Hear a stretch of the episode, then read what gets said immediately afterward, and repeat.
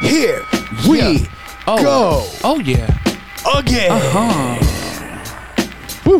Woo. What is up, everybody, ah. and welcome back to another mm-hmm. episode of the Neon Belly Podcast. We are your hosts, Nate, John, Brandino.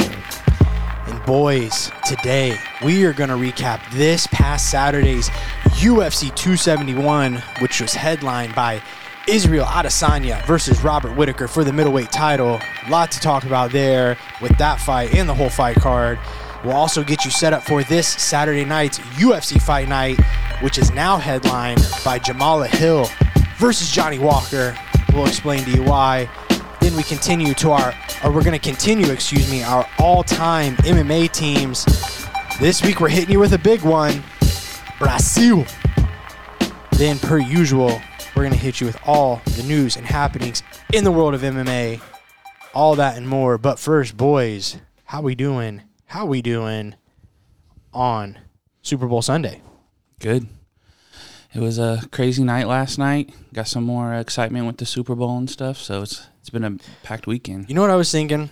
So ever since, you know, especially in the playoffs, we talk, you know, for me and you, outside of M M A, you know, football is probably our biggest sport. For sure. And especially in the playoffs, almost every week now we've we've talked about football. And Brandon sits there like, I could care less. He doesn't even look. He yeah, he kind of stares off into space a little bit.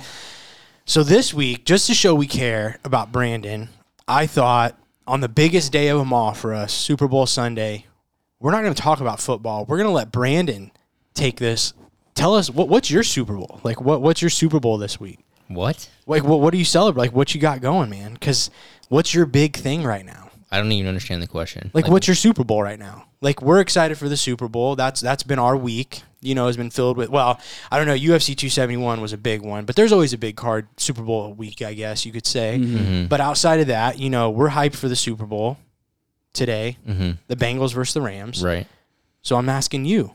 We're going to get out of the way. We're not going to talk, because you just sit there and do nothing when we're talking about football. Well, yeah, and then I you're don't just watch like, football. And then you're just randomly like, yeah, go Eagles. I mean, I don't know what you want. So, I mean, like, what's your Super Bowl, man? What do you, what, what, what are you, you celebrating anything? You excited for anything? You I'll looking watch forward to anything? Probably watch the Super Bowl. Well, everybody watches it, right? For the most part. Eh, yeah. Yeah. For the most part, you know, but like, what, man, I don't know. What, what are you excited for, Brandon? Like, for today, anything? Or, are you learning something new? Are you are you into something right now? Mm, well, I'm always into stuff. Um, yeah. This is gonna make you mad. Okay. I just started watching Dragon Ball Z for the first time, ugh, like officially nice. Watching. Gross. So I am very much into that. Uh, John, Bengals Rams. What yeah. like, back to football. Yeah, back to football. Uh, sadly for me, it's more like, oh, well, hold on a second. Dragon Ball Z, right? Yeah. That, that was really your chance there, Brandon, to just go down something, and you. Let's went, be honest, though. Did you really expect something? Yeah.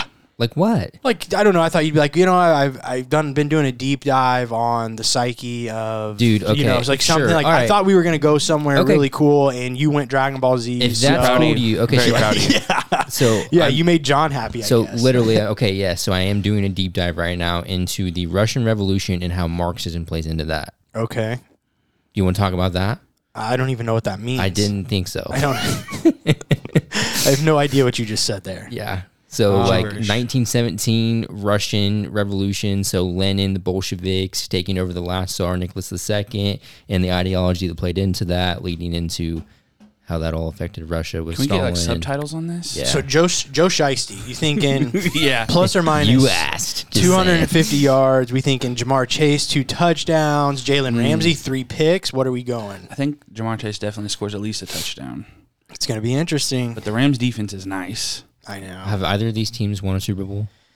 Um, oh, I'm sure. I mean, well, uh, the Rams, the Rams, they beat Titans. Yeah, they beat. Yeah, that was a crazy. I'll never forget that one, one. Like one yard short. Yeah, that was crazy. Um, I don't. I would assume the Bengals have, but it's probably I don't think been they have. since like if they have, it's been it hasn't been since like the seventies. I think or they're eighties. Like the one of like seven teams that's never won a that, Super Bowl. And you could be right. I yeah. don't even know. Mm. Um, but it's gonna be a good game, man. I'm excited. I think with the Bengals, you know. Every time they, you know, they, I mean, what, they were down like twenty-one points last week to mm-hmm. the, or two weeks ago to the Chiefs and found a way to win. So I could see him keeping it close, but I don't know. I just think there's no doubt in my mind that the Rams are the best team in football. So, yeah. And it's funny is like they, they made this whole big deal. Last time the Bengals made the playoffs, they couldn't even text people about it because it was like nineteen eighty-three. Yeah. So. Well, the thing is, too, is like it's so hard, right? Because when they played the Titans, wasn't Joe Burrow sacked like seven times in that yeah. game or something like that, and they, they still. still won? Yeah. So then you start thinking like, well, even if like the Rams defense can like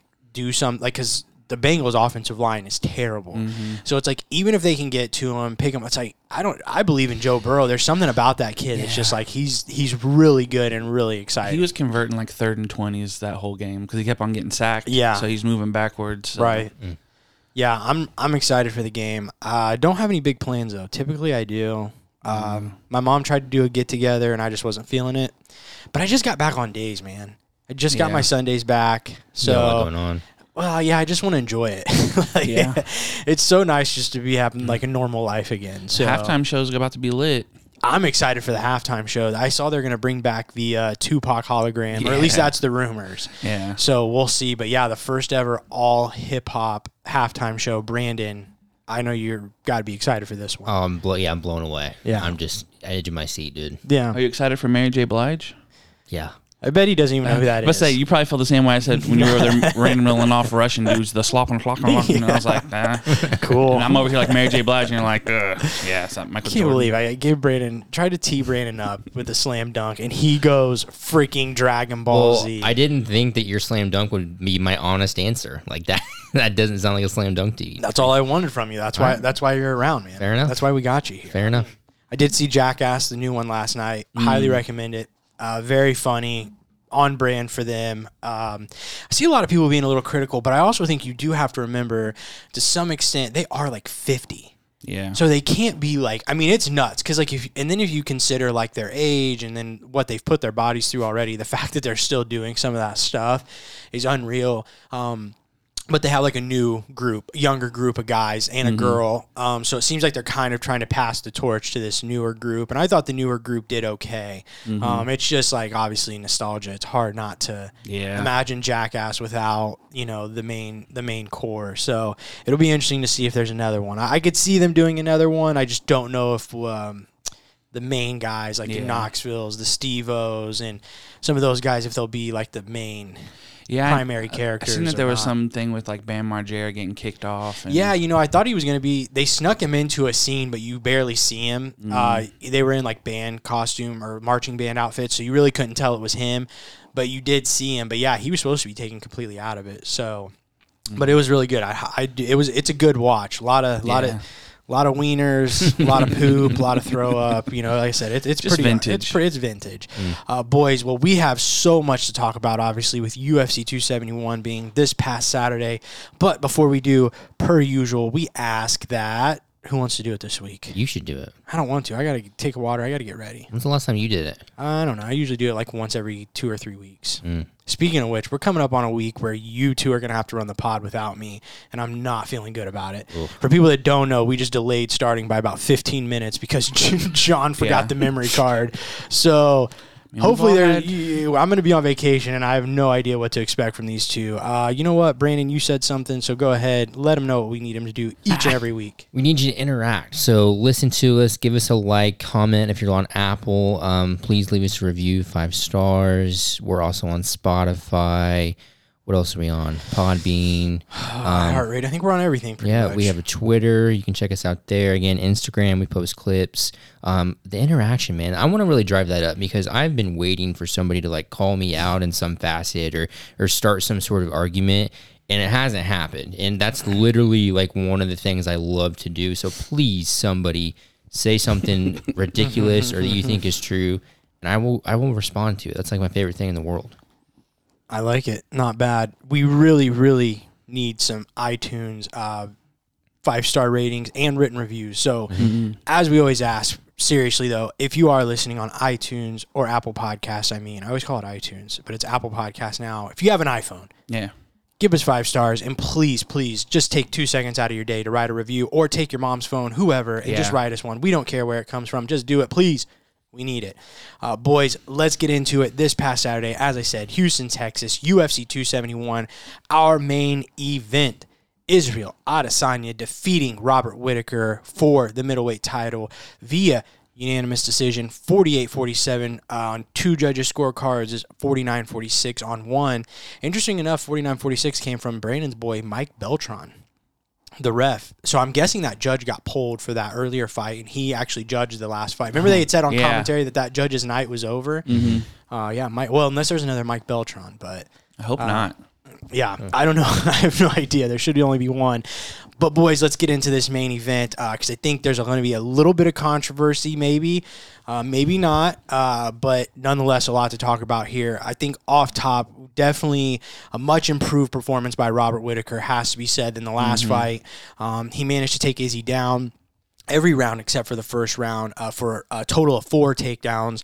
Uh, didn't manage to really do Uh, very much as far, uh, excuse me, he didn't manage to really ever do much with it, with the takedowns. Um, and Izzy did a great job getting back to his feet every time.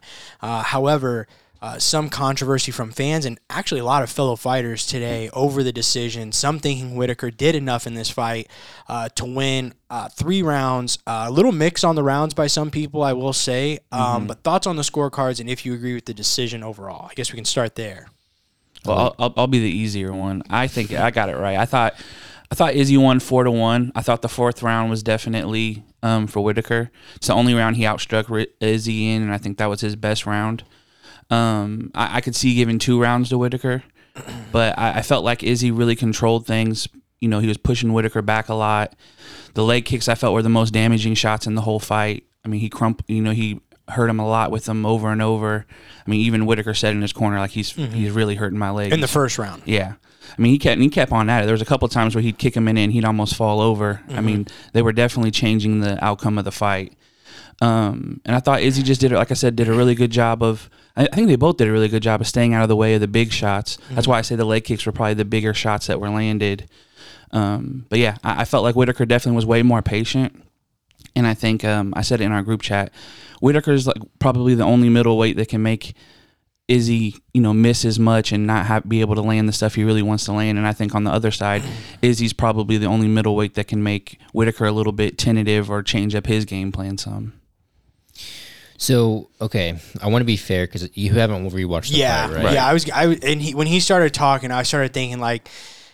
Me and Brandon, I rewatched the fight this morning. Brandon got here a little early, and so he, he rewatched the fight before John. John's only seen the fight one time, so mm-hmm. yes, yeah, so let's let's definitely preface with that. So thinking back on watching the fight initially, I I thought the fight was very close, and um I can absolutely understand giving Izzy three three rounds mm-hmm. and Rob two.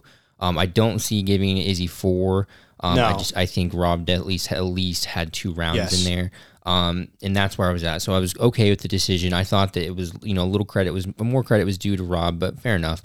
Since I rewatched the fight, I'm switching that a little bit. Um, I think the, I think there's an argument in there for Rob winning that fight, man. And I think if you go and watch it, I'd love to rewatch it with you to see your thoughts. But, um, I just think that there's a lot of times in that fight where Rob, because Bisping kept hammering yeah. Whittaker over that. Oh, he's only using the left hand. He's only using the left hand.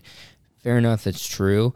But he landed that left hand a lot. Constantly. A lot. And there was a lot of instances where he made Izzy miss and he made Izzy pay. Now, he's not landing giant right. hooks. He's not landing big right hands. But he's hitting him with the jab. And we just watched Sean Strickland win a five-round fight with a jab. For sure. So you can't tell me that doesn't matter. Mm-mm. And... The lead kicks were obviously big. Izzy did land quite a few of them, but there were also a lot that were checked. Yes, that was um, that was one of the big things for me rewatching. So anyway, um, to put a bow on it, I guess I I, th- I think I saw you know Whittaker did enough, and, and to me a lot of it gets into this narrative, which Izzy said in his post fight was, it's not enough. To, you, you don't do enough to win the title. You have to take the title, mm-hmm. and I completely disagree with that. Um, the rules don't change just because it's a championship fight. If he does enough to win, he wins. Mm-hmm. Okay. Yeah. I mean, I, I I feel like, I mean, Izzy outstruck him every round except for the fourth. So, though he was landing those jabs, he wasn't landing more strikes than Izzy. He was out kicking him. So, if, if you go... still a strike, though. Yeah, no, for sure. But I'm just saying, like, if you go back to... um, and a lot of the a lot of his kicks were blocked, I'll say. Like, we were kind of just watching Brandon. And once again... I, I don't want to get on, like, d- dissing the commentary too much because, like yeah. I told Brandon, um, those guys are seeing it live too, right? And mm-hmm. and just like like last night, I was pretty convinced Izzy had done enough to win. I had it three two. I gave Izzy the rounds four and five. Rewatching it today, I gave, or excuse me, I gave Whittaker rounds four and five. Izzy one through three. Rewatching it today, I gave Whittaker round two. Um, and I think round three is interesting. Uh, I think Brandon and I, we kind of watched it. I was kind of in and out of the room. Um, I thought round three was interesting. Uh, don't know that I gave round four to Whittaker on the rewatch. I think I gave that round actually more to Izzy, but then I do think Whittaker still won round five. So I, I'm so, like, it's so weird to me. Mm-hmm. Um, but I think the biggest thing is these guys are so evenly, they're just so good. Mm-hmm. They're they're literally the two best middleweights right. in the world, and they're not far off from each other. Margin, they're very marginally, you know, different. Um, But, yeah, man, it, it's such a weird – I'm even sitting here today. I think I sent you guys, like, Ben Askren. He said, you mm-hmm. know, I think Izzy won three two, but wouldn't be shocked if Robert Whittaker mm-hmm. won the fight. And I think that's where I'm at, like, today. It's like I could see enough in there. Like, sure, you know, Izzy could have won. You know, just as I'm saying Robert Whittaker could have won some of those rounds, Izzy could have probably won them too. Yeah. And it literally depends on where you're sitting. You you know, we have the ability now to pause things, slow them down. We're watching mm-hmm. it the next day. So it's a little easier now to, like, start breaking down where you're like, ooh, I don't know about some of these, you know? I think, and like I said before, I think the biggest injustice to me was just the lack of credit given to Robert Whittaker. I think the fight yeah. was way closer than a lot of yes. people were making it out to be. Kayla Harrison tweeted that. So, you know? It, yeah, mm-hmm. so, it, you know, at the end of the day, if you want to see Izzy won, cool, sure. but you can't call that a domination. You can't tell me he controlled the every aspect of the fight. That just wasn't what it no. was. No, I, I think that, and I, you know, in looking back at it, you know, that first round, Izzy outstruck him double, stuffed two takedowns, and got a knockdown. Mm-hmm. So that could very well flirt with the ten eight situation sure. as well. Sure. Because I think that was the most dominant round by either one of them. Right. I think all the rest of the rounds, there's somebody who could clearly win, like maybe the fifth round or so, but I think a lot of them are really, really close. So, you know, it is a judging thing on, yeah. on what you take a lot of stake into, and we all have obviously seen some weird judging too before that. So yeah. it, you never want to leave it in that situation. But, you know, I think back at like the Gus and Jon Jones fight and mm-hmm. some of these other title fights that were just like, you know, kind of up in the air. And, yeah. and as much as you don't agree that it champion, you have to take the belt from the champion. That's how it's judged. It's how it's always been. Yeah. Close fights. Mm, you know, right. you look at like Shogun and L- Lyoto. Like that's just how the judges do it. I'm not saying it's right. I'm sure. saying that's how judges do it. That is historically how they do it. it. There, you do have a point there. And you brought up Jon Jones, and I think that's a little interesting because, you know, even Izzy has been very critical of Jon Jones's, you know, past mm-hmm. and recent performances.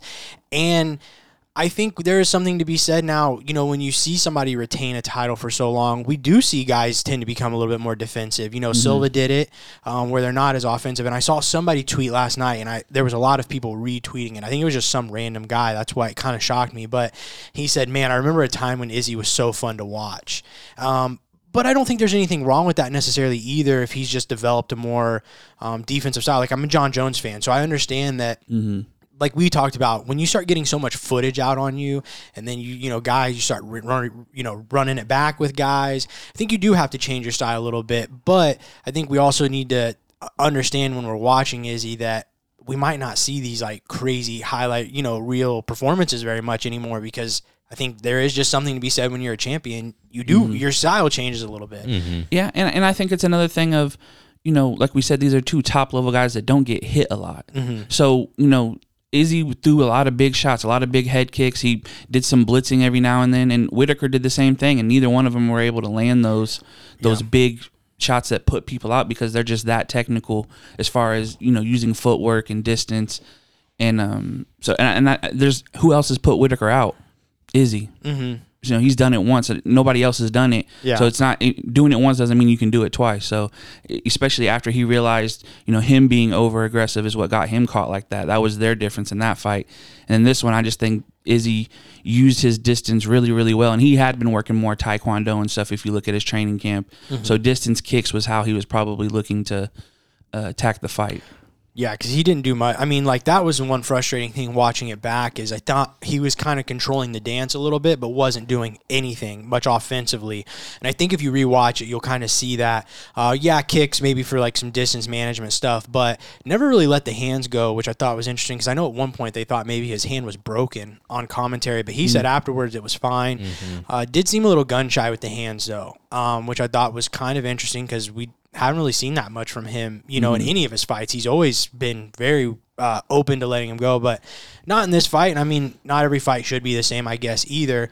Um, I also think Izzy does deserve some credit uh, for his improved takedown defense. Mm-hmm. Like I mentioned, um, I don't think we can just say now, like, well, what happens if Izzy faces a wrestler that puts him on his back? I understand, you know, there is uh, levels to wrestling, just as we've mentioned uh, with striking, and that he may one day face wrestlers better than Whittaker. Uh, but I also think he displayed a lot of skill to defend Rob's takedowns mm-hmm. um, with some really good sprawls, uh, stuffing of the head, um, and just kind of refusing to be or accept, I mean, to to get taken down and stay on his back like we saw in the Jan fight. Now, mm-hmm. Jan's a lot bigger, was mm-hmm. able to probably control him a little better. I'm not saying that he was fully accepting that. Um, but, man, I, I thought he, I thought he made it. I, if, if anything there is to say for Izzy, I thought that was one really positive aspect to his game I was impressed with was mm-hmm. he had, like, that one sprawl where Robert was pretty deep on his hips, and yeah, he, he sprawled. Beat him. Yeah, just really sprawled. Yeah, Rob, Robert Whittaker beat Izzy, yeah, and Izzy sprawled really nicely. Like I said, when he was getting up, I thought he was doing all the right things to get back to his feet. So I do want to give him some credit yeah. there as at, well. At one point, he just kind of turned and just stood up. Like, he just was just being real strong. It was mm-hmm. just like, I'm not going to do this. I'm not going to uh, stay down. I thought he framed really well when they were up against the cage and Robert was trying to lock mm-hmm. in those those takedowns up against the cage. He did a really good job of yeah. framing them and bringing them back up and didn't get beat by the double unders like we were talking about yeah. um, from the previous fight. Yeah. Brayden, I know you, you were kind of talking about Uh, Michael Chandler said something.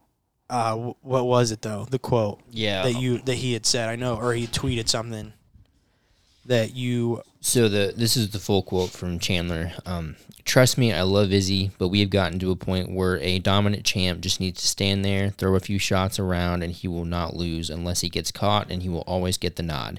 Izzy got paid on his last contract. Go fight. Don't you dare spar. I mean. Cool. I mean, you just you just did this fight where you was a you left your heart on your sleeve and you lost. All right, hold on, but let's go back to the statement. What do you think of the statement? I, I think it's. I mean, it's different styles. You know, people don't like Floyd Mayweather because he's defensive, but it's part of the game. Not getting hit is part of it. Yeah. And Izzy didn't get did, was out of the way for a lot of those shots, and he landed a lot of his other stuff when he talked about body and leg kicks. So. I mean, I, I don't, and I think he went for a lot of stuff. It didn't land. I do, I do, and I know you keep saying he was out of the way. I think when you rewatch it, you are going to be shocked how much he was hit in that fight. Um, because, like we were talking about, they were being so critical, critical. I mean, of, of Whittaker only throwing that left, but he was landing it every time. And the numbers support it. Robert Whittaker outstriking, not only outstriking Izzy to the head um, in terms of, like, total strikes landed, but higher percentage. I think he threw head strikes at, like, a sixty-four percent uh, mm-hmm. accuracy, and mm-hmm. Izzy's was, like, at a maybe a fifty-something. Mm-hmm. I can't really remember off top. Um, so the numbers do even support it. Um, so I think when you do rewatch it, mm-hmm. you're going to be a little bit sh- maybe surprised, I would say, as, as how much he was hit. Not that it was significant damage or anything, mm-hmm. but uh, I think at the end, Robert Whittaker said something that I think sums it up really well. Is he said, you know, we're the best two middleweights in the world. We're not that, basically not that far off, and Izzy knows that. You know mm-hmm. what I mean? Because Izzy felt Whittaker in there. You know what I'm saying? Whether it hurt, but you know when you're touched, you know when you're getting touched up, and, and I think that's kind of what he was saying, right? Mm-hmm. Like, right. we we know what really happened in here tonight type thing. You know what mm-hmm, I'm saying? Yeah. In terms of, once again, I'm not saying it should be one way or the other, but I think what he's saying is, he knows I'm not that far off either. Mm-hmm. You know, we're pretty, mm-hmm. pretty, pretty comparable. And I thought yeah. that was was really a cool way for him to kind of sum that up. And I think that's kind of what he was trying to get across. Yeah, there. And I agree. I, I don't think, and, and I think he Whittaker said it as well. Is like, I do think there's going to be a trilogy because I'm going to run through everybody else. And I kind of agree. Yeah, I think he's made a lot of these other guys look really like he's way leaps and bounds ahead of them. And I haven't seen really anybody give him a lot of trouble. Being oh and two now um, against Izzy in title fights, especially. Um, You know, having a third fight between these guys could be a little difficult to sell. Um, you know, they are so closely matched. You know, there's cases like we've talked about with Moreno and Figueiredo where it's like, let's see those guys fight six times. Like, who cares? Mm-hmm. Holloway and Volk. Yeah, yeah. Like, there's always going to be those exceptions. Um, but Whittaker's going to have to work his way back to it, mm-hmm. obviously. Um, you know, there's guys like Vettori. You could put him up there against a Marvin Vettori. I think that's a really fun matchup that I'd love to see. Um But what do you guys think about a guy like Whittaker trying to drop back down to welterweight? You know, he came into the U F C as a welterweight. I believe he won the Ultimate Fighter contenders or mm-hmm. something or like that as a welterweight. Didn't see quite as much success as a welterweight, obviously. That's why he moved up. I think he lost to back-to-back to like Court McGee and uh, Wonderboy, Stephen Wonderboy Thompson, and then moved up to uh, middleweight, I believe. Um, but what do you guys think about a guy like maybe Robert Whittaker trying to maybe drop down, if he can, moving forward? Or do you think just keep, you know, doing what you're doing at middleweight? Because being oh and two to a champ now, I think, is just really hard to... Yeah, I, he's gonna have to work even now harder to get back to that. You know what I mean? Yeah, I think you run into that D C, you know, Benavidez type of situation where you're just so much better than everybody else, but the champ just has, you know, your number in the matchup yeah. situation. I, sure. And and I think, but does that? Do you think that is what's what I'm saying though? Do you think that could be reason now? Do you just keep plugging mm-hmm. along at eighty-five because you can beat everybody else? I mean, that's cool. Yeah. But, you know, like, look at, like, a Colby Covington, right? You know, like, yeah, you can keep beating everybody else, but if you can't beat the champ, you know what I mean? Do yeah. you just keep cracking, taking cracks at it? I mean, I don't know. I guess it just I don't claim on, to have the answer. I'm yeah. just seeing what you guys think. I guess it just depends on how well he thinks he would match up with Usman. Because if you're going to go down, yeah. you want to go down to be sure. the best. Sure. And you just have to kind of take a, a an account of how you feel you would do. Yeah, I just think there's something to, if he can do it. Yeah. You know, because he doesn't look terrible at eighty-five. I'm not saying no, he like, came in under yeah, one eighty-four. And I'm not saying he needs to by any means, but I'm just saying, like, yeah, I guess if I'm looking at it objectively, it's like, oh, well, maybe we just close this chapter for now, take on a new challenge and go go take a run. Because I think if you're a guy like Robert Whittaker, you're coming off a performance like this against, you know, Izzy, you know, dropping down to seventy, you immediately insert yourself as a contender, number mm-hmm. one.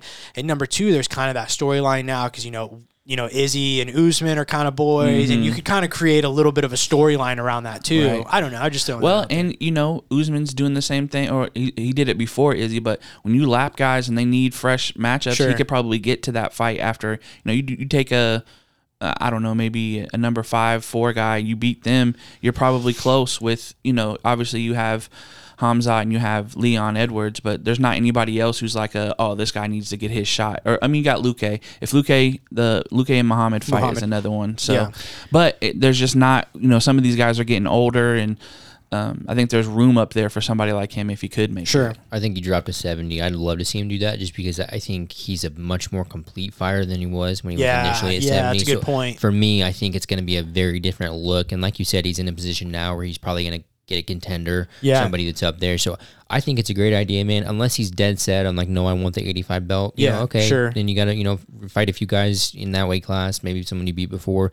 But I think it's fresh. I think if he can make the weight, that's the biggest sure, thing. yeah. I think that's a real fun fun run for him there. I mean, him, her, him versus Vittori would just be, I'd love to see that too. Mm-hmm. Um, that's a fun fight. I mean, there's still fights for him at eighty-five for sure, but mm-hmm. I don't know. I was just thinking, like, man, why not try to make another run at that? Go back to where it all started and I, just see. Dude, yeah. I hope in my heart we can see if Hamzat is what we think he is, uh-huh. him and Izzy. I just would love one day. Just he one called day. him out. Did you see I, that yeah, afterwards? I just brushed him off, which I get it. He's not there. But, sure, yeah, yeah, yeah. But I just, I'd love to see it. I it's it's kind of interesting after that fight. I feel like a lot of kind of eighty-fivers are kind of puffing their chests out, like they just weren't really seemed like they just weren't really that impressed with either guy, to be honest. Like, is this the best? You know, I've seen a couple guys like, give me all these guys. I think Vittori said that, yeah. you know, which well, is like, it's interesting because you've already fought Izzy and lost, but yeah. You know. Well, and I think what it is is it looks like that because you have two guys who are so close, mm-hmm. but you see what those guys do to these other guys separate from sure. that. He makes Paulo Costa look like an amateur. He runs,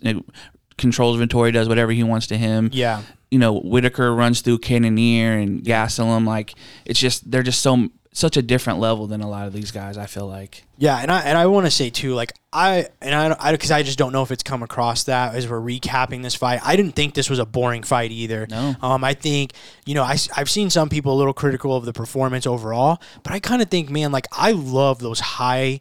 Uh, stakes chess matches, yeah. right? Where like both guys are just missing by margins or just hitting by margin. You know, it's very marginal mm-hmm. and very back and forth. And like I said, I love fights where we're seeing truly the two best, and that's what this main event was.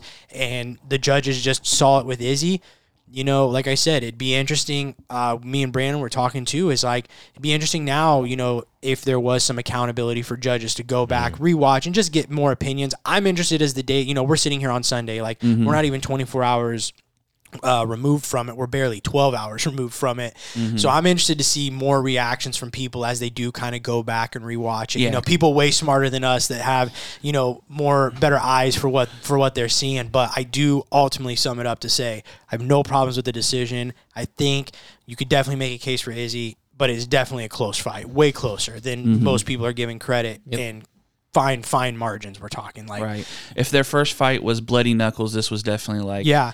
tag, like you're just getting away from each other, trying to get your thing. The first one, they literally just ran into each other, yeah. and whoever fell first. Well, and that, and going back to credit for Whittaker, because you know when Izzy, uh, that whole fight, um, this the second fight, he was looking for that counter right as Whittaker came in, but Whittaker wasn't giving that, him that look. Yeah. And, and we were talking about that. He wasn't. That could be why he was so just using the the left to get in and not yeah. following mm-hmm. it up with the right, because he was worried about Izzy, because Izzy was throwing that every time. Whittaker, you know, was doing a good job of blocking it. But. Yeah, I, I seen uh, Teddy Atlas, the boxing. Mm-hmm. Yeah. He he broke down their first fight, and he said that Whittaker's biggest mistake was he stayed there for one punch too long. Mm-hmm. He threw, you know, you land those first two, get out. Yeah. He He threw that extra one, and that's where Izzy was able to catch him. And I think in this fight, he didn't go for those longer yeah. combos to be there for that big check. Yeah, and Izzy's so long, man. He, for him to to hit with that right hand, he really has to overextend himself to get in there, mm-hmm. and, I, yeah. and that gives Izzy exactly what he wants. So.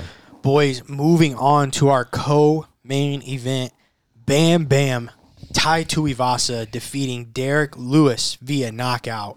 A beautiful elbow uh, in round two.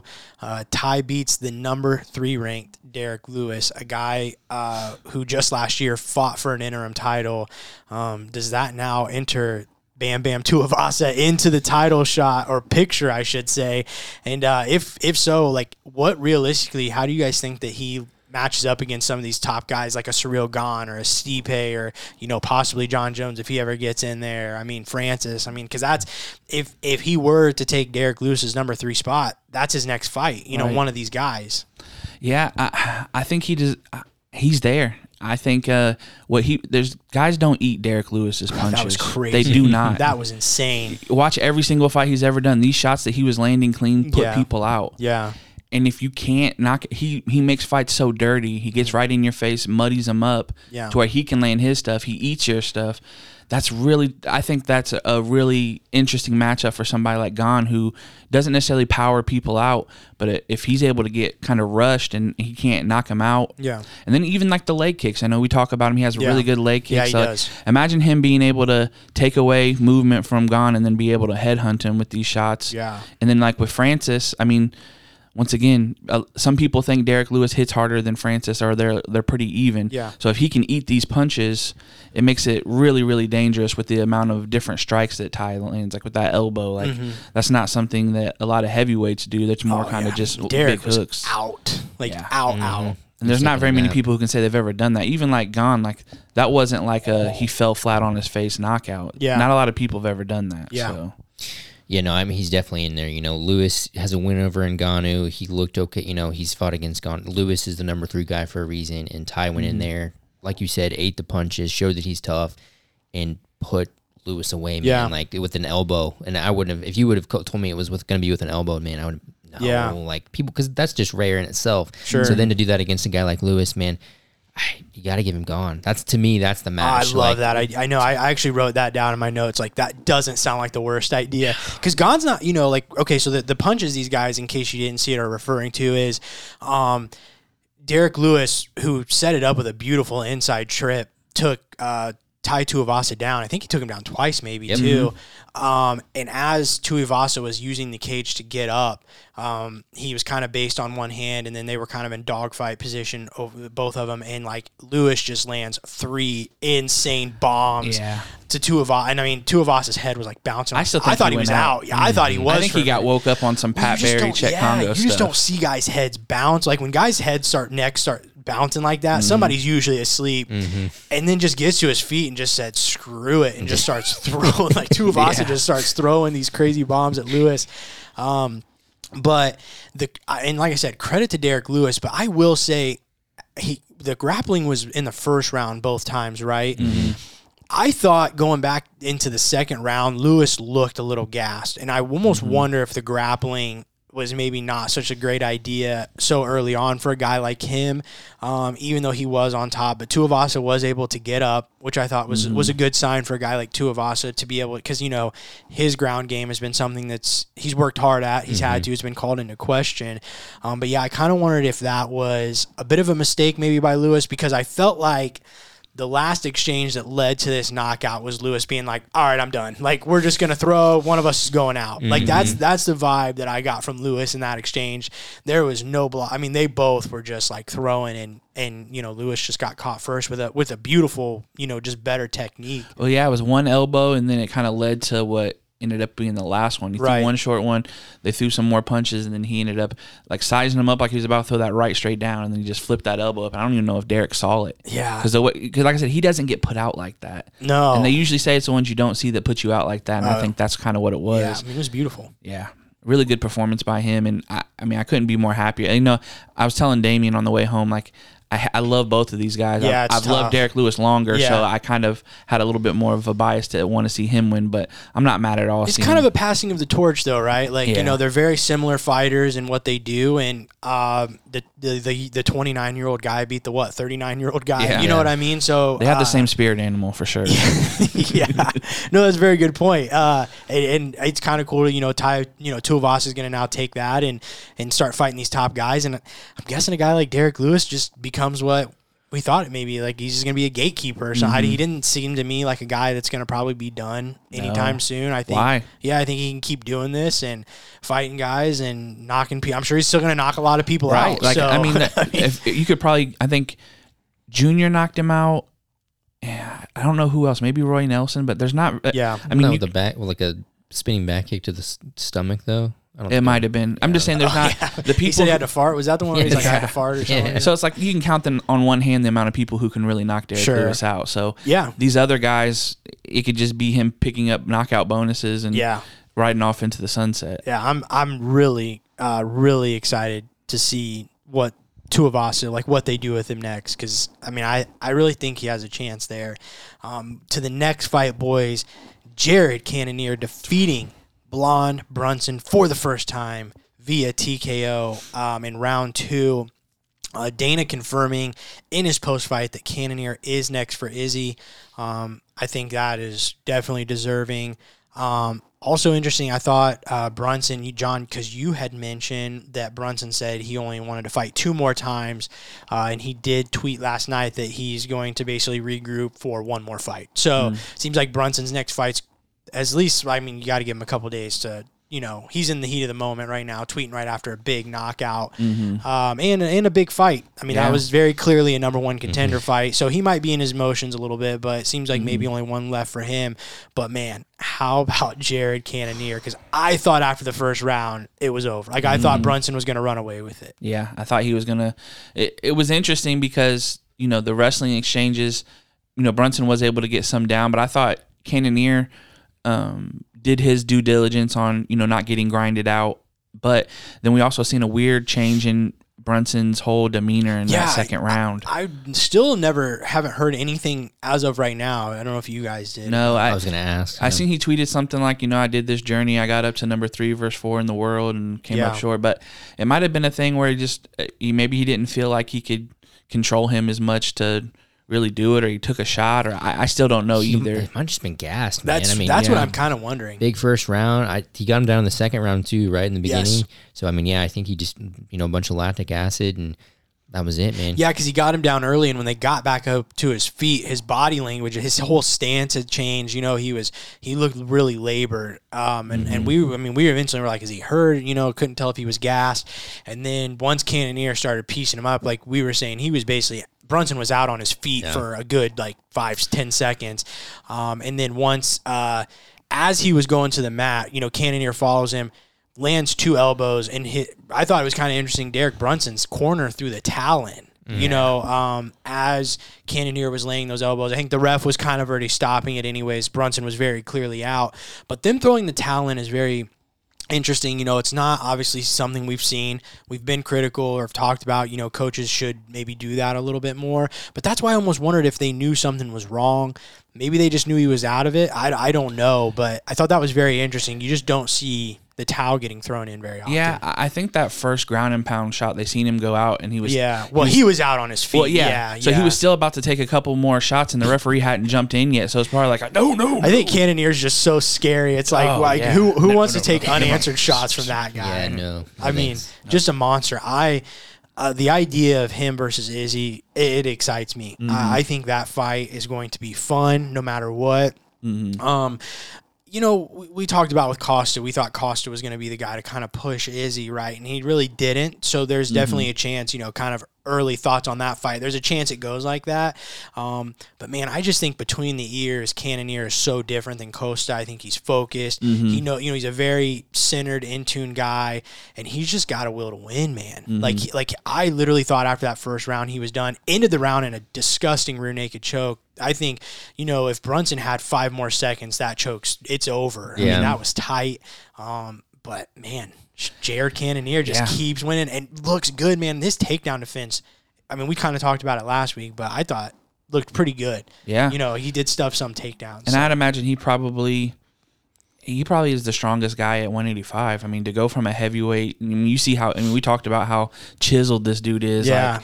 Like, I, I would imagine, you know, you kind of have to probably play the outside game with him. You can't, you don't want yeah. to be in a spot. You don't want to take a leg kick. You don't want to take a big punch. Yeah, everything he throws looks like it hurts yeah. for sure. So uh, moving down through the card, boy, gonna, boy's going to finish this off real quick. Renato Moicano defeating Alexander Hernandez via submission. We were kind of in round two joking because uh, Alexander Hernandez complained earlier in the week that he was on the undercard, uh, the early card, I mean, and somehow got elevated to the main card, and boy, did Renato Moicano benefit from that. uh, so I'm sure he he's probably thanking Hernandez today. Moicano looked really good.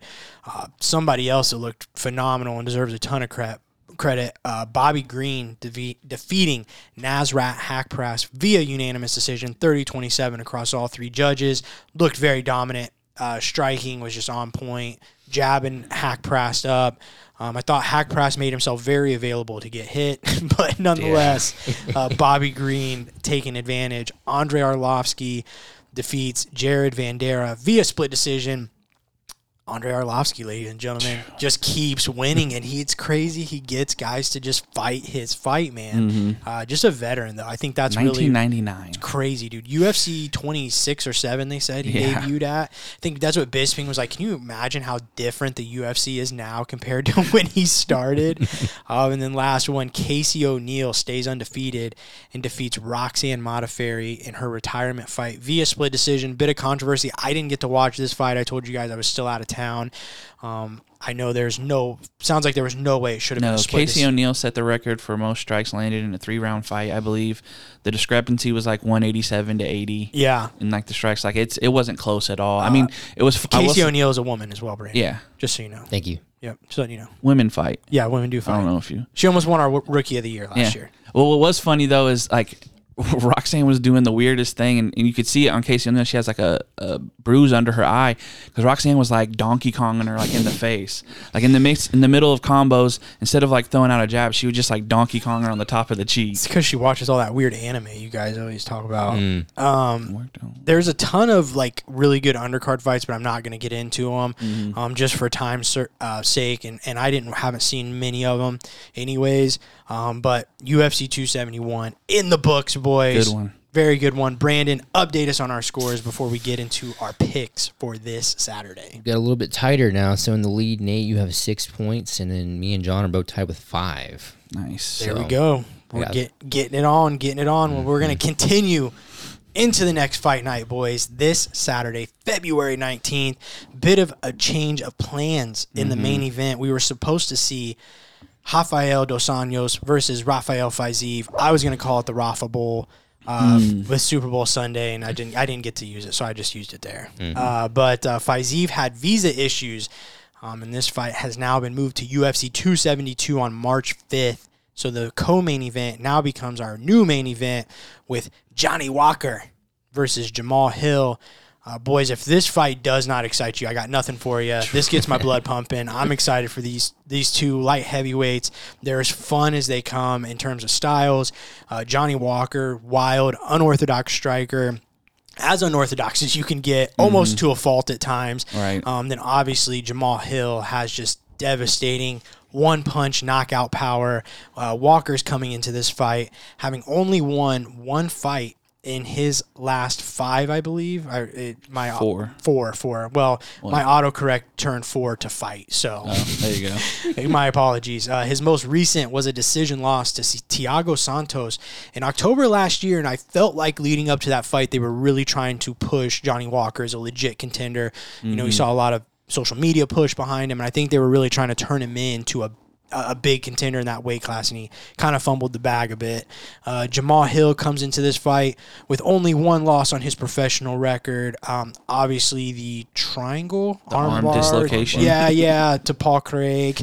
Um, his last fight was a forty-second knockout over Jimmy Crute in December of last year. And let me tell you, people don't finish Jimmy Crute like that. No. Uh, boys, thoughts on this one, which should just be A, a mess yeah. of a fight. Carnage. Yeah. Su- super excited for it. Um, honestly, man, really excited for Hill. I feel like this yeah. is a big step up in competition yeah. for him, big name. Sure. Um, I'd love to see what he does. I, I feel like the loss to Craig was just kind of, you know, obviously your grappling's you're not your strong suit. Sure. But um, I just love to see if he uses that a little bit, honestly, like just to kind of show that he's worked on it. But also, man, I just love to see if he can. Oh, man, his straight one two is just crazy, disgusting. The power, man. And mm-hmm. so that against Walker, because Walker's just, just, just a loose cannon. Yeah. So we'll see what happens, man. It's going to be fireworks. Yeah. Yeah, you know, a lot of these guys that have, like, at, at these heavier weight classes that have power, it's looping power. Mm-hmm. It's big hooks like Thiago Santos sure. or, you know, but these straight down the middle power shots are different. Yeah.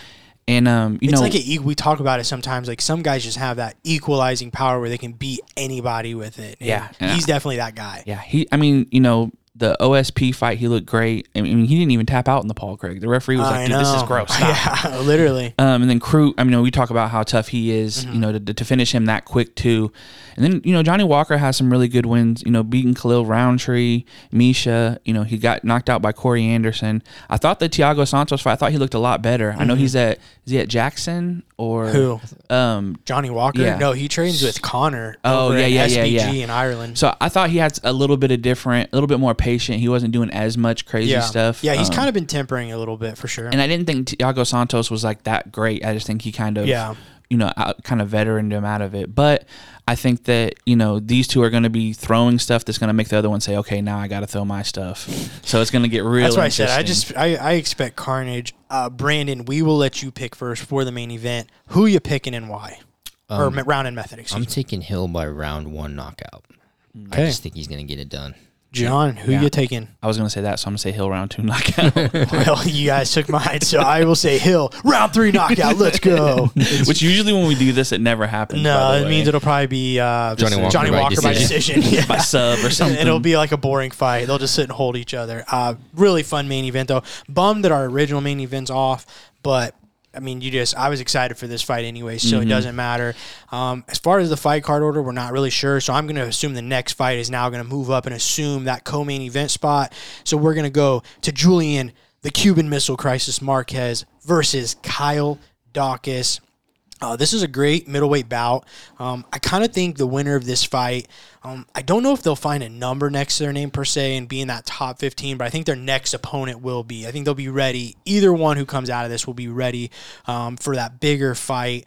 Uh, Julian Marquez coming into this fight on a two-fight win streak, having lost only one of his last seven bouts. His last win was a second-round sub over smiling Sam Alvey in April of last year. Um, Doc is coming into this fight off that weird no contest, mm-hmm. Kevin Holland, where he, you know, last October, where he accidentally knocked Holland out with an accidental headbutt. Um, uh, but uh, he is coming in to the, with a one and two record since entering the U F C. Kind of struggled a bit, you know, he, but every time he faces kind of these bigger name guys, like he's lost to Brendan Allen and Phil Haas, that's where we see him struggle a little bit. And I do feel like it's important to mention that because, um, clearly that's an issue, right? When he's taking mm-hmm. that next step in competition. And mm-hmm. I believe that Marquez is that next step. I think Julian Marquez is a very, very legit middleweight. Um, and he's definitely within that tier of opponent. Um, and I also do, but I do think at the same time, the small sample size that we got from Daukaus in that Holland fight, I thought he looked really good. Mm-hmm. Um, so I don't know. I'm curious what you guys think about this fight. Two grapplers. Um, I think both of these guys, Daukaus, I think, all of his wins are by submission, I believe. Mm-hmm. Um, and then, um, you know, Marquez, he's just like one of those guys. I mean, all of you go look at all his fights. I mean, he's just every U F C fight's crazy, and he makes these like crazy come from behind. How did you just do that? Wins.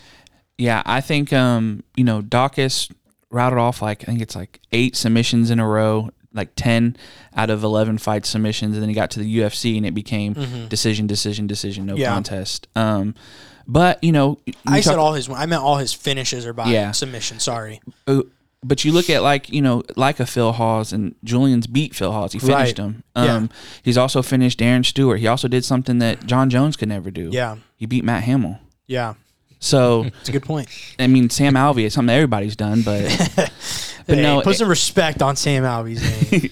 But no, I think that um, you know, Marquez has a lot of ways to win, and he's done it against really high level guys. And I think Daukaus has struggled. He did look good in that Kevin Holland fight, but a lot of guys have looked good against Kevin Holland at eighty-five recently. So I don't know. I feel like this is. This is Marquez's chance to like make that stamp up, mm-hmm. and I have him winning. I'll say. Um, I think he gets a finish. How? I'm going to say sub, second round. Okay. Yeah, I mean, and to me, this is the the story of um, Daukaus is, you know, he's trying to show that he belongs, and Cuban Missile Crisis showing he belongs higher up. So mm-hmm. um, I think Cuban Missile Crisis gets it done. I'm going to say round one knockout. Oh, wow. Yeah, I, you know, Daukaus, um, the only thing I think about him, like, he, he he's not bad. He's pretty good stand-up from the middle of the cage, but his game plan, and you're probably going to see it because he does it every fight, get guys against the cage, look to, you know, do some kind of inside dirty strike, you know, box striking from the cage, take guys down. Um, and Julian Marquez is very comfortable there with his back on the cage. And actually, I think sometimes kind of uses it to set up his gi. He's got really good guillotines. Um, he's not afraid. If he can get over your head, uh, you know, he's going to sit back for that uh, guillotine. Um So I, I could see Daukaus just pushing him against the cage a lot because that's just what he does. Um, but Marquez kind of using that a bit.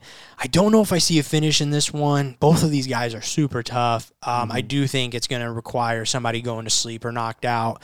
Um, but I'll I'll take the decision here, um, and I'm I am going to go Julian Marquez. I just think he's a little bit better.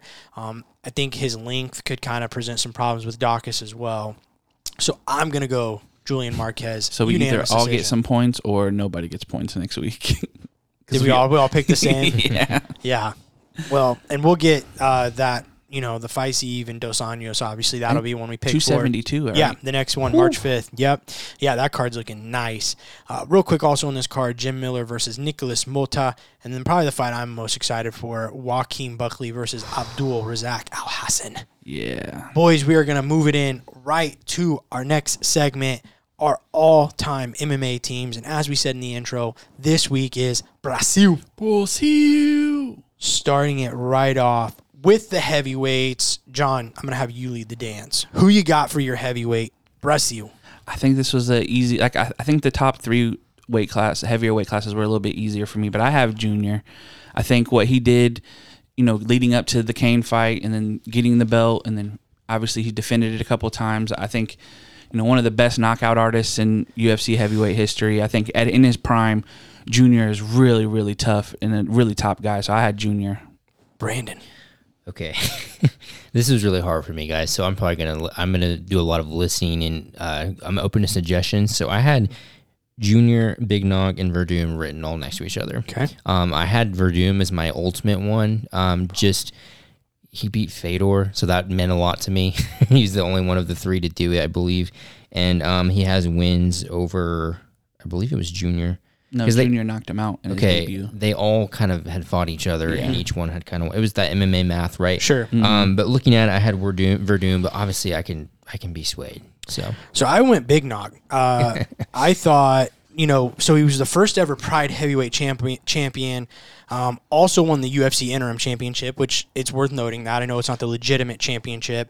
Um, other than Fedor, um, he literally beat every single one of the best heavyweights in the world in his day. Beat guys like Randy Couture, Mirko Krokop, Josh, Josh Barnett, Tim Silvio, uh, Silvia, Fabricio Werdum, um, who obviously is another guy that I considered for this spot. Um, obviously fought at the highest level in the U F C and Pride, and other than Fedor and Dan Henderson, literally went undefeated for almost a decade. Mm-hmm. Um, literally, like, almost a ten-year span was undefeated. Um, And at a time, like I said, for his time, it is what it is. But that's who the quality, and he was beating some legit guys. Um, so that's who I went with. I went with Big Nog. Um, obviously, Fabricio Werdum and Junior Dos Santos. Um, I just obviously went Big Nog due to sustained success over a mm-hmm. long period of time against consistent, the top guys, as to where uh, Junior had like a small window and just never found it again. Mm-hmm. Well, I'll, I'll, to say to.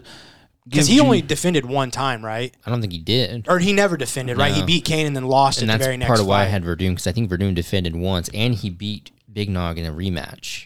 Or oh, it was the he? other way around. Well, for Junior, I'll say this. He does, he has beat Fabricio. He knocked him out. He's beat Stipe, who's a lot of people see as the best heavyweight of all time mm-hmm. in the U F C. Um, he went on that, you know, nine fight or eight, nine fights in a row. You know, beat Cain. Not a lot of people can say they've done that. Um, so he's beat Cain, Stipe, and then Fabricio, who are some of the top five probably heavyweights that's fought in the U F C mm-hmm. outside of like a Big Nine, which they never fought. So um, I, I just feel like Junior at his best is probably is the best heavyweight in Brazil, like in his prime. I just I don't think so. My number two was Fabricio actually, um, but just because I feel like I don't know, I just feel like for for Junior it was just such a small window, and looked so bad in those rematches against Cain. Um, and got dominated so bad. You know, he won the title, don't get me wrong, but it was clearly just because he landed a lucky punch, which is a part Whoa. of M M A. Whoa. I mean, what? He did what? Landed a lucky punch. It's oh. a part of M M A, don't okay. get me wrong. But I'm just saying, to then go twice right after that and look as poor as he did, and his career looked really poor after that. I mean, that. He's finished Derek Lewis, Mark Hunt. Like, these are guys that people sure. don't beat. Like, sure. finish. But, but both of these guys, other guys have great wins like that, too, and there's yeah. more sustained success. That's what it was for me with Big Nog. Like, to run Pride for almost ten years is just unreal to me. Now, with the exceptions of like Fedor. And, well, a lot you know, of guys ran Pride and came to the U F C and it wasn't the same. But they're Krokop so old. That's the, the problem. That's that's no, where this whole thing, wasn't the you same. Have to look past that a little bit too, because by time Big Nog came to the U F C, he was like, what, thirty-eight, forty years old and had been through head kicks, soccer kicks to the head in Pride. So I do think some of that you do have to look at. Meeting a guy where he was in his prime. And I'm just saying, to me, if you look at Big Nog's prime and that sustained success, it's just mm. more impressive to me than when Junior was, I guess, considered in his prime. That's all. That, that was my reasoning. Junior was my last in terms of the three, um, and then I had Big Nog and Werdum. So I guess if, if it's going to have – if I'm forfeiting my pick, I'm taking Big Nog over Junior. My pick's Big Nog. All right. You guys lost, but that's okay. Say what? I think Junior's the better guy, but – Three, two to one. So Junior was my third man. I, I, I think he's great and and had, but I also think too, like even if you're going to like skill set, right? It just we never really saw the ground game. And Fabricio, like I remember, who did Fabricio fight? Was it Overeem? And he was literally on his back, like begging Overeem to come into his guard, uh, and just like a freak. And I. I don't want to use the word hate. I cannot stand Fabricio Werdum. So this and like I do not like him at all. Fair enough. I just yeah. I've never been a fan of his, um, but. Just in terms of skill set as well, like, you know, Big Nog with the boxing, obviously mm-hmm. the Brazilian, is he an Olympic boxer for Brazil? Um, but obviously, you mm-hmm. know, the, the jiu-jitsu, you know, beating a guy like Frank Mir in his career when he did and, mm-hmm. you know, snapping his arm like that. But just in terms of skills as well, I think the other two are just way more well well-rounded. Fabricio doesn't have as much striking. As like Junior's striking is the same as Fabricio's ground game to me. He also did a s- jumping sidekick yeah. to the face of Travis Brown. I don't think Junior's ever. Well, done. And the thing about Junior's, I give Junior the Mark Hunt one though, the right? Spinning okay, wheel kick yeah, where, he, where he knocked his block fair, fair off. Enough, then enough. he had, he did, has a Spartan kick against uh, who was it? Uh, who did he hit to the body? So many I do times? remember that. Yeah, um, and he knocked out Lewis. Rothwell. He, yeah. yeah, yeah, yeah, yeah. I'm just, I, I don't know. I just feel like, but but that's fine with me. Like I'm not defending Fabricio as much as like I just think Big Nog was the best, most well-rounded heavyweight yeah. of all time, Brazilian-wise too, and skill set, just pure yeah. skill set as well. I feel like if they would have met, I think Junior would have knocked him out. Light heavyweight boys moving, yeah, probably in the U F C. You're right, but at that point, God, Big Nog was like what forty-five. So boys at light heavyweight. Uh, boy, this is a di- this was a deep one. This was tough. Uh, John, or no, you let it, uh, Brandon lead us off with your light heavyweight. Who you picking? So again, I have two. So I had uh, Hua is my number one, Machida right behind him. Mm-hmm. Um, Hua kind of similar to Big Nog in the sense that a lot of, I mean, he obviously had a lot of success in the U F C, but he had a lot of success in Pride mm-hmm. as well before that. Um, to me, I put a lot of stock into belts too, and um, I think. Thinking back on it, because Machida won the belt, but he never defended it. Neither did Hua. Yeah, and but because of the history with, with Pride, That's why I had Hua in the top. Um, I just think that counts for more. Yeah, so this was this obviously was a tough one. I was divided between between Hua and Machida as well. But, yeah, both of these guys' careers, their accomplishments are very similar, almost mm-hmm. down to their records. Their records are almost identical as well. Mm-hmm. Um, so I just went with the guy I liked more personally, and I just was a bigger fan of Shogun Rua, especially in his day, the Pride days. Um, obviously, U F C champ, Pride Grand Prix champion, which is as good as a championship in my mind. Um, you go through his record, beat the who's who of his time. Um, and I just think he was so scary at his time and so dangerous that, like, mm-hmm. it's just hard for me to overlook that. Um, the tough thing, like I said, is you could just almost mirror all that from Machida, though. Mm-hmm. So I just, like, ultimately just came down to who I liked more. Um, I think Vitor deserves a little shout here for being former uh, light heavyweight champion. Um, and also uh, Royce Gracie, I think, was a, a really, really, really good, kind of fought at middleweight a little bit, too. But mm-hmm. another really good light heavyweight. John, who'd you have? Uh, it's the same. Uh, I had, it was between Shogun and Lyoto. I, I felt like, you know, what's different is like optics, right? So like the end of Shogun in the U F C here, it's he's gotten beat by some guys who just aren't necessarily like the top guys. Mm-hmm. He's had some tough fights. And Lyoto, he kind of, you know, he kind of went out, went to Bellator, so he didn't, you didn't get sure. to see that same like. Has he econ. has he won in Bellator yet? He beat Chael. Yeah, Bellator, yeah. I don't, I don't know how many times he's fought. I saw. I know he just he just went out in the first round of that Grand Prix. Was it Corey Anderson beat him? I Maybe know. I believe yeah. so. So yeah, it's it's it's really between them two, and I think I'm similar to you, Sefra. I kind of lean a little bit more to Machida, but I have no problem with Shogun going into that spot. That was easy. Middleweight, boys. Uh, yeah, no surprise here. It's the GOAT, Anderson Silva, sixteen-time U F C champ, undefeated for six uh, six years. Uh, the way he won fights are almost as iconic as the wins themselves, uh, which features highlight reels that are absolutely timeless. Brandon, you can laugh all you want. Um, I just can't help but some of this was just specifically written in that way to like dig at me. But yeah, it's one hundred percent. Okay. All right. Um, I also said, uh, I've also always said, and I, I do believe this, is Anderson uh, was truly ahead of his time, and I think that's evident now that we still can't even really kind of crown Izzy's the greatest middleweight. You know, some mm-hmm. people maybe can, but Anderson was so timeless and so good in his style and ahead of his time that you can still compare it to Izzy today in a mm-hmm. sense, you know. Um, and if he's not, you know, he's the greatest Brazilian middleweight champion, if not the greatest middleweight of all time, if not one of the greatest ever, ever to ever right. do it. Um, a couple more worth mentioning, obviously, because this division is so deep with Brazilians, Vanderlei Silva and Vitor Belfort. Mm-hmm. Um, and for the record, I do think if Anderson Silva never existed, this would probably belong to Vitor. He probably yeah. would have been middleweight champ and yeah. ran things as well. T R T. Yeah, so Ditto. I obviously had Chael Sonnen in here. Yeah. Um, no, um, yeah, Anderson Silva. Got not much to say, man. You're, you're six years undefeated. sixteen-time U F C champion, undefeted yeah. for six years. Um, against you ten know, title defenses in a row. Paint cans, but fair enough. Great record. Mm. Um, looks looks great until um, you kind of look into the fights themselves. So yeah, I'll stick with Anderson. Yeah, no, I'm ditto to what he said. Not you, what he said. uh, boys, welterweight. John, let us know who you had for your welterweight. I went with nostalgia and just overall legend status. I went Royce. Okay. I think that, you know, we talk about godfathers of M M A and, you know, what his family represents. You know, we've talked about this with some other guys, too, where it's just like they made such an impact and they're such a big part mm-hmm. of that. I did put Damian Maia on there, too. I thought he, he had a really good showing at seventy, but I really think Royce is a, a legendary, like, piece that kind of has to be involved. Yeah, same here. It was tough. I had Royce, and then I had Maia next to it. I wasn't sure if we would include Royce because it was kind of weird. I don't think technically he ever fought at seventy. It was like seventy-eight, seventy-six. Mm-hmm. I think he weighed it, weighed it like one sixty-nine at U F C one. Yeah, I think he was like that. one seventy-five. Um, it was a pretty normal weight for him. But I, you have to have Royce on this list to me. Um, you know, U F C wouldn't be where it is without him. And like he's just, as you said, I mean, the godfather. I don't, what else? How else do you classify him? Um, so, yeah, man, I mean, it was Royce for me. I think that's absolutely cute, but you guys are stupid. Those are hor- That's a horrible pick. Who do you have? Well, you know, well, my pick doesn't matter, but because you guys just beat me. But well, we always, well, we always, so we, we always have a, a category, or I say I always have a category where I do throw in a bit of a more unproven commodity into our list, and I went with who is clearly probably the greatest welterweight ever to fight as a Brazilian, and that's Gilbert Burns. Um, I think uh, Gilbert, you know, he's in terms of just the natural evolution of M M A. Gilbert would absolutely destroy Royce Gracie. Okay, so he would absolutely destroy Damian Maia. And even if you're going back at who Royce Gracie beat, okay, I mean, that's cool, but you can't deny that, you know, Gilbert Burns, greatest, greatest welterweight of all time. Um, and there just isn't much, there isn't much history at well, this weight class, so I understand that.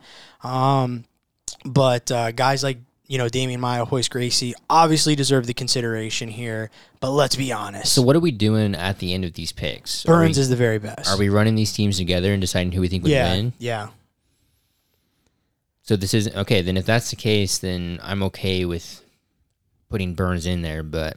I also think Thiago Alves and former three-time Bellator champ Douglas Lima deserve some credit here as well. Mm. Yeah, I, I think some of that argument is why I feel like J D S should be a heavyweight, because I think Nog in his prime would struggle against some of the no, other No, I don't see that at all. I don't think so. Mm, that's just how I feel. It's good. It's all right. I just think, I mean, yeah, Royce is, I mean, obviously he's a legend. I, I get your point. No, it's okay. And, you, you pretty much disrespected him. It's and, all right. No, no, I don't disrespect what he's done. He's a legend. But, and he's, you know, I wouldn't say the, maybe the godfather of modern modern M M A, but maybe a little bit. He definitely kicked it off. Um, but I'm just saying, like, out of necessity, there's some guys like a Sakuraba that we did throw in there, you know, because same thing, in an older generation, you compare him today, but we don't really have to do that here, let's be honest. Mm-hmm. Like, there's some really legit welterweight contenders from Brazil that have, I just think... Well, I, I, okay, I'll, I'll go with that, but if I'm going with that, I think Douglas Lima has done way more at welterweight than That's Burns tough, has. Man, I know, but, like, it's just, I, I did think about it. Um, I actually had him as mine originally, and I took mm-hmm. it off because I just, I don't know, it's so tough because I don't know if you compare who he's beat to, like, the guys that Burns has competed against. But Rory's is, really good. I know he's, I know that's what it's tough. He's beat Rory. Michael obviously Page. Beat Michael Page, but then Michael Page just beat him. Um, I don't know, man. It is tough. I wouldn't be too upset about it, but um, ultimately, I went with Gilbert Durino Burns. But you guys go hoist. You do you. I don't care. Okay. I'm not going to. In the gi. Uh, Inagi, I like it. Gotta be Inagi. Brandon, finish us off with lightweight. Who we got? Yeah, this was pretty easy for yeah. me. Charlie Olives. Charlie Olives, baby. Yeah. Um, he's just the change, the the upgrades he's made to his overall game and the way he's been fighting. It's just there's nobody else I feel like is even close. I think. Well, uh, you know, Rafael Dos Anjos deserves some respect, former champion. Sure, um, but, but Oliveira is the best one fifty-five pound Brazilian we've ever seen. Um, I've even kind of gone as far on this podcast, I believe, a couple of times to say he's kind of Anderson Silva-esque in his qualities to his game, current form that he's in. I could really see him going on a long streak mm-hmm. like that. Um, and I, I will say I think he would have finished Khabib. Could have. I mean, if you look at the last names he's beaten, last three guys especially, he's like eleven fights unbeaten. You know, the last three guys he's beaten are just crazy, the way he's beaten them as well. Um, also want to give some recognition to current Bellator lightweight champion, Patricky Pitbull. Mm-hmm. Uh, but Patricky lost to Chandler and saw how that went for her. Yeah. And, and McKee now. Uh, obviously, it was a different weight sure, class. But. Sure, uh, so let's run back through it, boys. Lightweight, Charles Oliveira. Welterweight, Royce Gracie Inagi. Middleweight, Anderson Silva. Light heavyweight, Mauricio Shogun Rua. And heavyweight, Antonio Rogerio Nogueira, a k a. Big Nog. That's our all-time Brazilian it's M M A. It's a tough team. Lineup. I feel like it's going to make a lot of people mad because, you know, oh, yeah. there's like people are going to disagree with all those. I feel well, like. And a lot of those guys are polarizing. When you talk about like yeah. Vitor and, you know, some of these guys, they're very polarizing, so it's going to be really sure. hard to kind of pull people off of those. Boys, let's hit the news. Only a couple things. Dana White shares on his I G that welterweight champ Kamaru Usman had surgery last week to repair a torn ligament in his hand. Dana, can we please get a warning? Like, don't just throw that Ooh. picture out there. That was disgusting. That bothers was you? So gross. Huh? That stuff bothers you? Oh, it's just gross. Um, then Mark Ramondi reported that Usman's manager, Ali Abdelaziz, said that the champ will be ready to fight by International Fight Week, which will be U F C two seventy-six on July second. So not too much of a delay. I know people were kind of freaking out for Edwards. like, like poor Edwards, man. He yeah. just can't catch a break. But Usman will be back soon enough. Um, and last thing, also um, with Jan Blachowicz versus Alexander Rakic being pulled off the March twenty-second uh, Columbus Fight Night main event, Ariel Helwani reported that Curtis Blaydes versus Chris Dacus will most likely be our next main event. I think they actually... all the way confirmed that last night, didn't they, I believe? Well, they, sh- they showed it on the screen. So Yeah, yeah, yeah. So I think that's confirmed. The new main event. Boys, anything else? uh, kind of what I told you last night. They've got uh, Bellator is doing their heavyweight title fight in Paris with Bader and Congo, and then Yoel Romero versus Melvin Manoff is on the the co-main event in that fight. And the only other thing I have is um, they're trying to work out Canelo and Triple G, the trilogy fight. Um, oh, nice. The Charlo fight fell through, but also Charlo just got arrested, so I, th- I think that's probably going to put a damper on that. But they're trying to work out a two-fight contract, which Canelo will have to win his next fight, and um, Triple G will have to win his next fight for it to happen. But yeah, it'll be a really big fight. I like it, I like it. John, let us know what your song of the week is. My song of the week, I had it queued up in my head, but now I got to go back to it because we just got into the the big thing. It's a good one. It's the uh, Law of Averages, Vince Staple. Alrighty. Any significance to that? Uh, I just like it's a really good song. I like it. That works for me. Uh, Brandon, what is your one for the people before we get out of here? Um, I was serious about the whole thing in terms of getting into the Instagram and, and calling stuff out to instigate an argument. Like, I want to give me your thoughts on the Adesanya fight. Um, I, I want to know if you watch it back. Some please, somebody watch it back and tell me if you think that you think anything different having rewatched it, because I think there's a lot to be said for that. Are you just gonna just go on the record right now and say Robert Whittaker won? I don't. I think you won. I'll say that. Okay, that's all I want to know. Three, three, two. Is that that? The, yes. Yeah. Three, two. All right, John. What is your one for the people as we get out of here? Oh, my one for the people is stay warm, man. We're about to get another winter storm out here. It's, it could be getting a little bit crazy. It's getting a little stormy out this yeah, winter. Yeah, that's what I'm right saying. Now. I might have to get the shovel out before the, before uh, I think the middle we just of the accumulated week. Quite a few inches right here yeah, so as we're talking. Stay warm. Um, that's a good one. Yep, and my one for the people is make sure you come back next Monday because we'll be here. Yes, sir. Back in action. Uh, make sure you check out this U F C Fight Night this Saturday. Mm-hmm. And start bracing yourself, people, because like I said, these two are going to run an episode by themselves, and I don't know what to expect for you guys. I'm excited. Greatness.